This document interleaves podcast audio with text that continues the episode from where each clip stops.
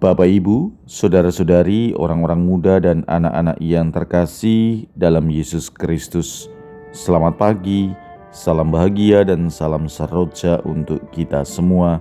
Berkah dalam bersama dengan saya, Romo Antonius Garbito Pambuaji, menyampaikan salam dan berkat Allah yang Maha Kuasa dalam nama Bapa dan Putra dan Roh Kudus. Amin.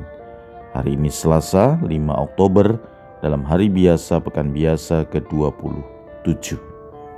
Bacaan pertama dalam liturgi hari ini diambil dari kitab Yunus bab 3 ayat 1 sampai dengan 10. Bacaan Injil diambil dari Injil Lukas bab 10 ayat 38 sampai dengan 42. Dalam perjalanan ke Yerusalem, Yesus dan murid-muridnya tiba di sebuah kampung Seorang wanita bernama Marta menerima dia di rumahnya. Wanita itu mempunyai seorang saudara yang bernama Maria. Maria itu duduk dekat kaki Tuhan dan terus mendengarkan sabdanya. Tetapi Marta sangat sibuk melayani.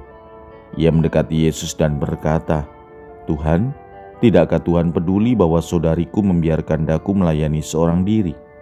Suruhlah dia membantu aku.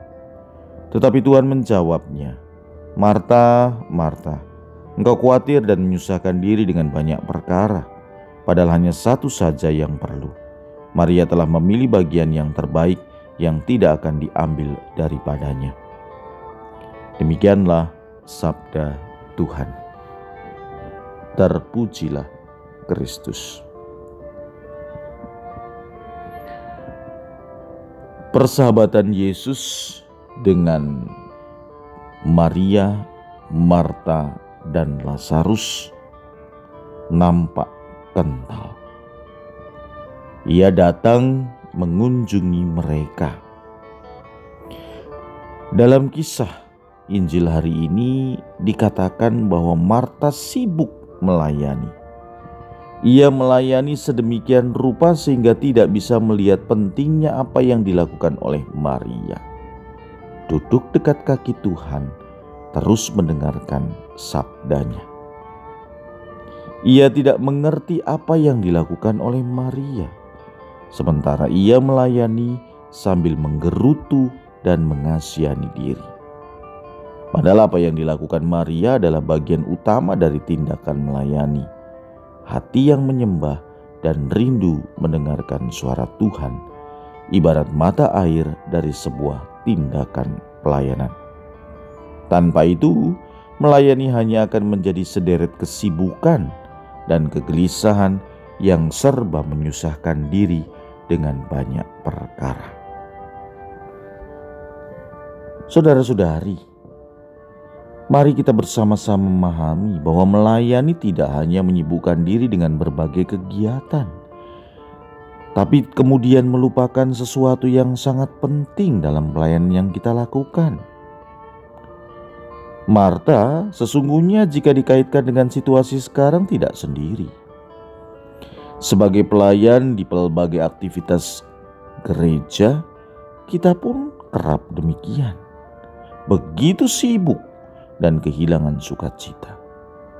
Sebagai gantinya kita terus mengeluh, mengasihani diri, dan mencela sesama pelayan. Satu hal yang harus kita ingat, kita itu bukan melayani sesuatu, tetapi kita melayani seorang pribadi, yaitu Yesus. Maka, kedekatan personal dengan yang kita layani harus terjadi. Tanpa hubungan kasih yang sangat pribadi dengan Yesus, pelayanan akan menjadi beban Marta tidak keliru karena melayani. Ia keliru karena melupakan nilai penting tindakan Maria. Dari kisah ini, kita dapat merenungkan banyak hal. Salah satunya adalah Marta maupun Maria sama-sama memiliki fokus ke arah Kristus. Keduanya punya konsentrasi dan kesibukan yang sama-sama mengarah kepada Kristus. Tapi Yesus berkata, Engkau khawatir dan menyusahkan diri dengan banyak perkara, tetapi hanya satu yang perlu. Maria telah memilih bagian yang terbaik. Apa yang akan diambil daripadanya? Marta sibuk melayani, tentu bukan melayani diri sendiri atau melayani orang lain, tapi yang dilayani jelas Yesus sebagai tamu istimewa. Sedangkan Maria menemani Yesus untuk bicara. Etisnya memang Maria harus membantu Marta bukan malah ikut duduk ngobrol. Tetapi di sini Yesus sedang berbicara sesuatu yang lebih hakiki ketimbang sebuah etika penerimaan tamu. Kehadirannya di dunia memang berbudaya, tetapi tidak berarti ia terikat atau bahkan terbelenggu oleh budaya. Baginya, budaya hanya alat untuk mencapai misinya.